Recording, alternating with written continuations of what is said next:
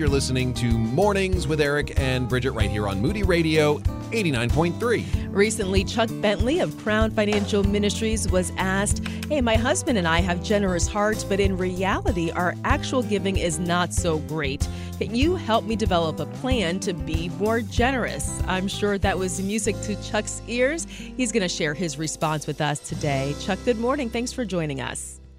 Hi, Bridget. Hi, Eric. Good morning to you. Good morning. This points to the fact that, you know, our intentions can be good, but without a plan, it just they're just intentions, correct? Totally, Eric. You know, most people say they want to be generous, want to be really generous, and even would rate themselves as pretty generous, but when they look at it in actual numbers, usually most people are right in the average when it comes to generosity. Mm-hmm. And and you even as you answer this listener or this writer, you admit um, where you and your wife were years ago. Well, yeah, I was average for I think 21 years of our marriage, Bridget, and mm-hmm. I was pretty happy with that. And anytime I heard a message on giving or generosity, I felt um, I felt guilt. Not I just didn't like those messages, and I, uh, I felt like people were trying to coerce me to be generous, and I didn't feel conviction of the Lord, but it was through my wife's uh, urging because of her desire to be more generous than 2.6% of our income, which was the national average. Uh, I I felt her challenge to me was how grateful are you for the Lord?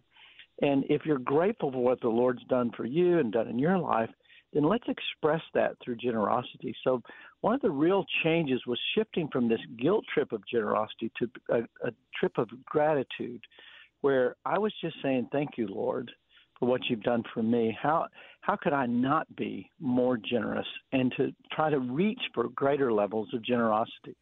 Well, I love the fact that you say here too that it was your wife's encouragement uh, that kind of led you to down this road. Can you share a little bit about how? Because there's always a right and wrong way, right, to talk about finances when it comes to our spouse, and even around this topic of generosity. Well, Anne, Ann said to me, Chuck, I don't, I'm not happy at 2.6 percent. And I said, well, what would what would you like to do? And she, of course, used a biblical reference. She'd like to do 10 percent of our of our total uh, annual income, like 10% of the gross. And I said, well, what decade would you like to start? Because I didn't think there was any way that we could do that. And she said, I would like to start now. I said, well, that would require a complete change of our lifestyle.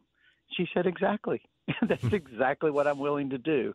And so we started that now 22 years ago, Bridget, and we've been making generosity our top priority for 22 years did it still even though you changed your did it still take a little while to get there? Or did you say okay this this is just where it's going to be and we're going to do it from right now to to i mean did it still take a little time to get there?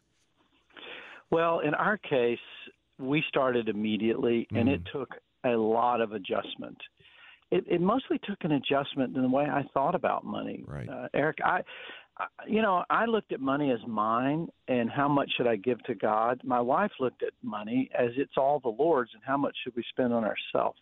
So we were inverted. We're we're perfect opposites, Eric, and and she's the better opposite than I am. She's the better side of that oppositeness, and she helped me to see and to understand that everything belongs to God. I'm not giving away my money. God's not asking to pull it from my hands. He's actually filling my hands with money, and I'm just opening them up and letting Him distribute it where He wants it to go.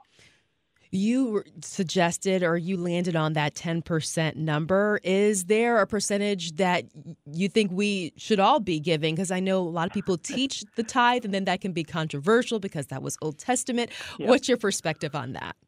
Well, I think that it's not a law, and we're not being taxed, and God doesn't need our money. It's a, it's an, uh, it's to me, it, it flows from your heart of gratitude, and I think ten percent is just a starting point.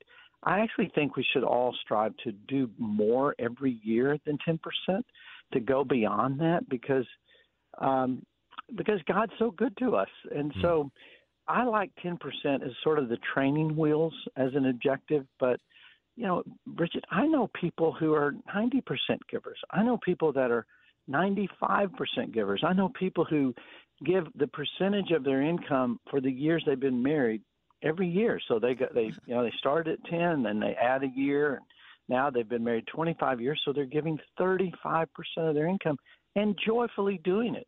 They're not under some law or some tax. They're just expressing their gratitude to God. Now, in this article, you, you send us to a very important passage of scripture in 1 Corinthians 16 12 that says, On the first day of every week, each one of you should set aside a sum of money in keeping with his income, saving it up so that when I come, no collections will have to be made. All right, what about that passage is important to us as we think through this whole process?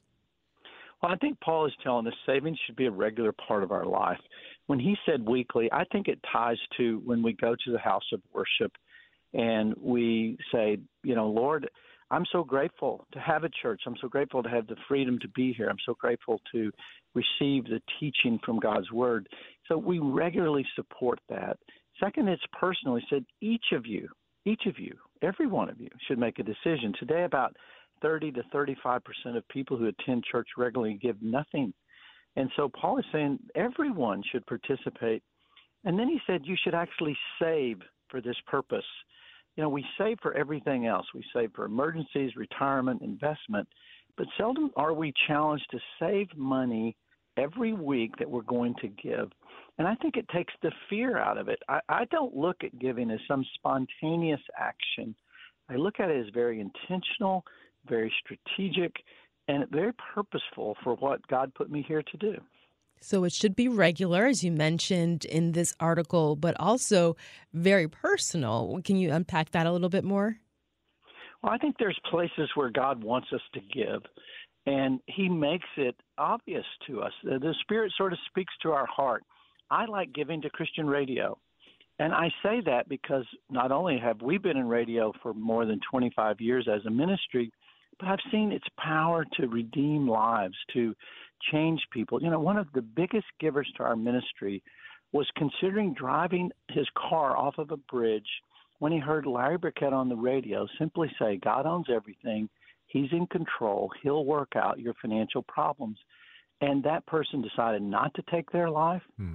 uh, and went on to manage his finances as a godly steward and now gives to spread this message through us uh, in a very, very generous way. And so he's giving out of gratitude to radio because he knows it reaches so many people. Right now, people are hearing us talk about this, that radio is probably a part of their life where they're receiving teaching and encouragement and worship and and uh, brightening their day every day and maybe God's putting it on the heart. This is where I want you to give. It's, it's I want you to support Moody Radio. I want you to be a part of that matching fifty dollar challenge right now. Hmm. We can hear God speaking to us, and a lot of times we simply, you know, get busy or the noise sort of drowns out that voice. But I think God makes giving personal. Having said that, can I have a different plan than my wife? So if she wants to give to a ministry and I want to give to a different ministry, is, is it okay to kind of split it a little bit and, and go different directions? Yeah, we do that, Eric. And I have uh, things that uh, God puts on our heart differently, and we like to talk about it. Uh, but we also like to honor each other and say, if the Lord's putting that on your heart, then let's do it and um, and she does that in reverse. If I say, you know, I really think this is what God wants us to do, then and we do it. A lot of times we'll even pray about the amount of what God's asking us to do, and it's always fun when after we prayed we ask each other, okay, what's your amount, and and when it matches, we're like, oh my goodness, how how special is that? Mm, it works. All right, we're talking with Chuck Bentley of Crown Financial Ministries about developing a plan to be more generous. You bring us to another scripture, Proverbs three verse nine, that says, "Honor the Lord with your wealth and with the first fruits of all your produce." Obviously, the Proverbs is filled with admonishment on how we handle our finances, but maybe you can unpack this one too. Bridget, when I think about how I thought about money, and I want to make that very personal. I thought about, okay, what are my obligations? Well, I need a place to live, so I need I have to pay my rent or my mortgage. I need a car to drive. I need to have some insurance. I need to have groceries. and you sort of stack all of your financial obligations, and then you get down to what's left, and that typically, okay, oh Lord, I can give something, and maybe this month I can save something. So giving and saving are usually sort of the caboose on the train.